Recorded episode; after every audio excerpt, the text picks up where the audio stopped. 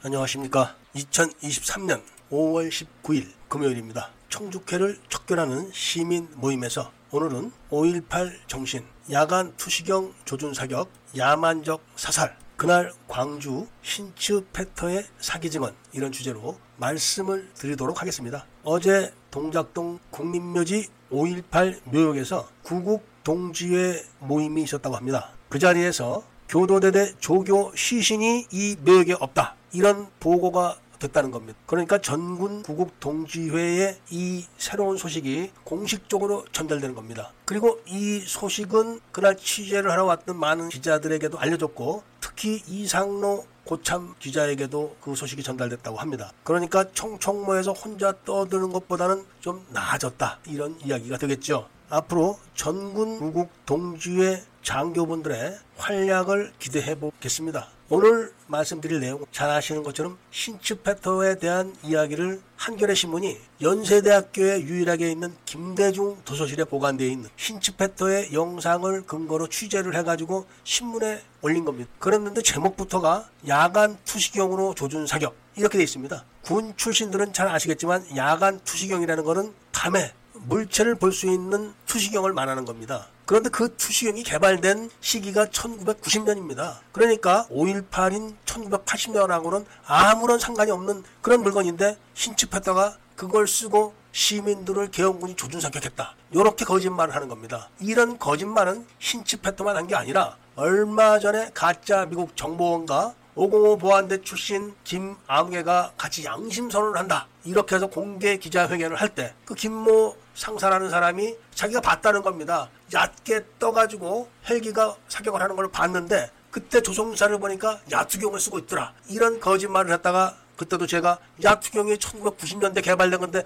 어디서 그런 거짓말을 하냐 그런 지적을 했더니 그 영상은 내려졌고 제가 운영하는 채널은 폭파됐었죠. 그리고 신츠 패턴은 자기가 1980년 5월 20일 처음에 광주에 갔다. 일본서 그때 와서 바로 간 거다. 이렇게 이야기를 했지만 평양 방송에서 신치패터가 1980년 5월 18일 오전 10시 김영삼 총재 집 앞에서 깽판을 치는 것을 고도로 영상에 담아서 내보낸 적이 있었습니다. 1980년 5월 18일 전국 계엄이 선포되면서 김대중은 체포됐고 김영삼은 오전 10시에 수도경비사 헌병단이 집 앞을 봉쇄하면서 가택 연금이 된 거는 다 아실 겁니다. 평양 방송에 이런 영상을 내보내자 KBS에서 그 영상을 받아가지고 그거를 5월 21일로 날짜를 고친 겁니다. 그 영상에는 수도경비사 헌병단이 출동을 하는 장면이 그대로 다 나와 있고 앳된 헌병 병사들이 김영삼 통제 집 앞을 막는 그리고 바리케이트를 치는 장면도 그대로 다 나와 있습니다. 그런데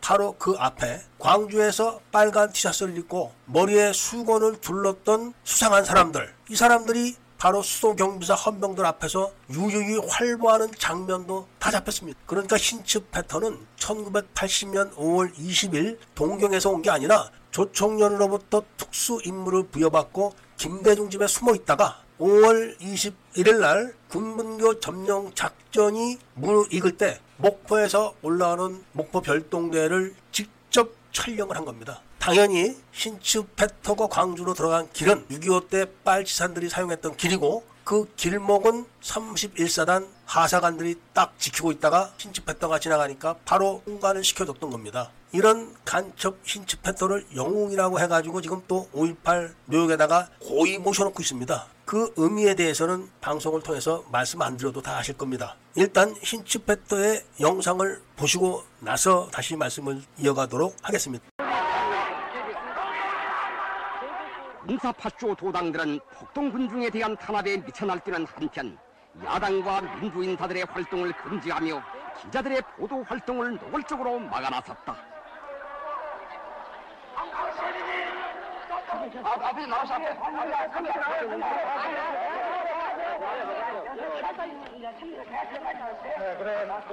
전두환 파쇼 깡패는 1980년 5월 18일 오전 10시 김영삼 집 앞 김사복 차 앞에 나타난 빨간 티셔츠와 수건 비표시를 한 연고대생 2명. 이 영상은 흰츠 패터가 촬영한 영상으로서 1980년 5월 18일 광주에 머리에 수건을 하고 빨간 티셔츠를 입고 출연한 연고대생들보다 빨리 서울에 나타났던 것입니다. 김사복은 영화 택시 운전사의 주인공이었으면서 1974년 Helen 8월 15일 유경수 여사를 암살한 문세강을 호텔에서부터 행사장까지 태워다 줬던 그 운전기사입니다. 그 사람이 1980년 5월 18일 신축 패터를 태우고 김영삼 집 앞에 나타났고 그 사람들을 호위하는 머리에 수건을 쓰고 빨간 티셔츠를 입은 사람들이 눈짓을 하면서 걷는 모습을 보실 수가 있을 것입니다. 이것이 바로 5.18의 진실인 것입니다. 보신 것처럼 신축 패턴은 김영삼 집 앞에 있었 고 그리고 신축 패턴을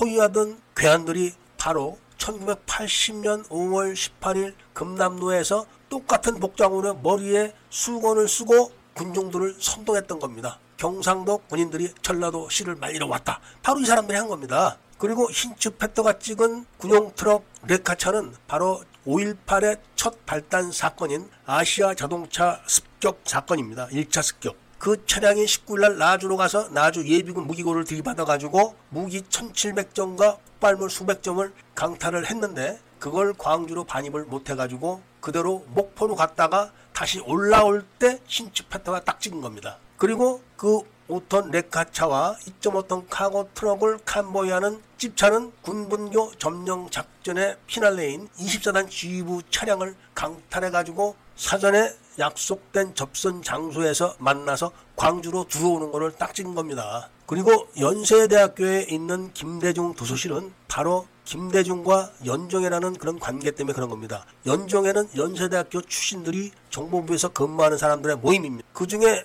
한 사람이 국정원 차장일 때 김대중 대통령의 지시로 작게 5027-98을 들고 평양에 가서 김정일에게 그걸 바친 겁니다. 이런 내용들은 본 모임에서 발간하는 김대중과 청주회 출신 국정원장들의 대남 공작편에 다 나와 있습니다. 그리고 김대중 전 대통령이라는 사람은 자신이 임명했던 노무현의 공작 불이행으로 북한에 의해서 제거되면서 같은 해 같이 제거돼 가지고 세브란스 병원에서 오직 박전이 보는 앞에서만 운명을 달리한 겁니다. 이호 여사도 접근을 못하고 오직 박지원만 접근을 했었습니다. 이런 내용은 아직 발간하지 않은 노무현의 흑금성 조작 이유란 책에서 밝혀드리도록 하겠습니다. 이제 아무리 5.18 세력들이 정권을 잡고 큰 소리를 친다고 해도 교도대대 조교가 전사를 했는데 왜 동작동 5.18 묘역에 그 사람만 무덤이 없을까요? 그리고 왜 그 사람이 망월동의 안매장에 묘지에 있을까요? 대한민국의 삼척 농자도 그 이유를 다 압니다. 그리고 그 소식이 어제 바로 구국 동지회를 통해서 전군 구국 동지회로 다 퍼졌다고 하고 유력한 기자들에게 다 알려졌다고 합니다. 물론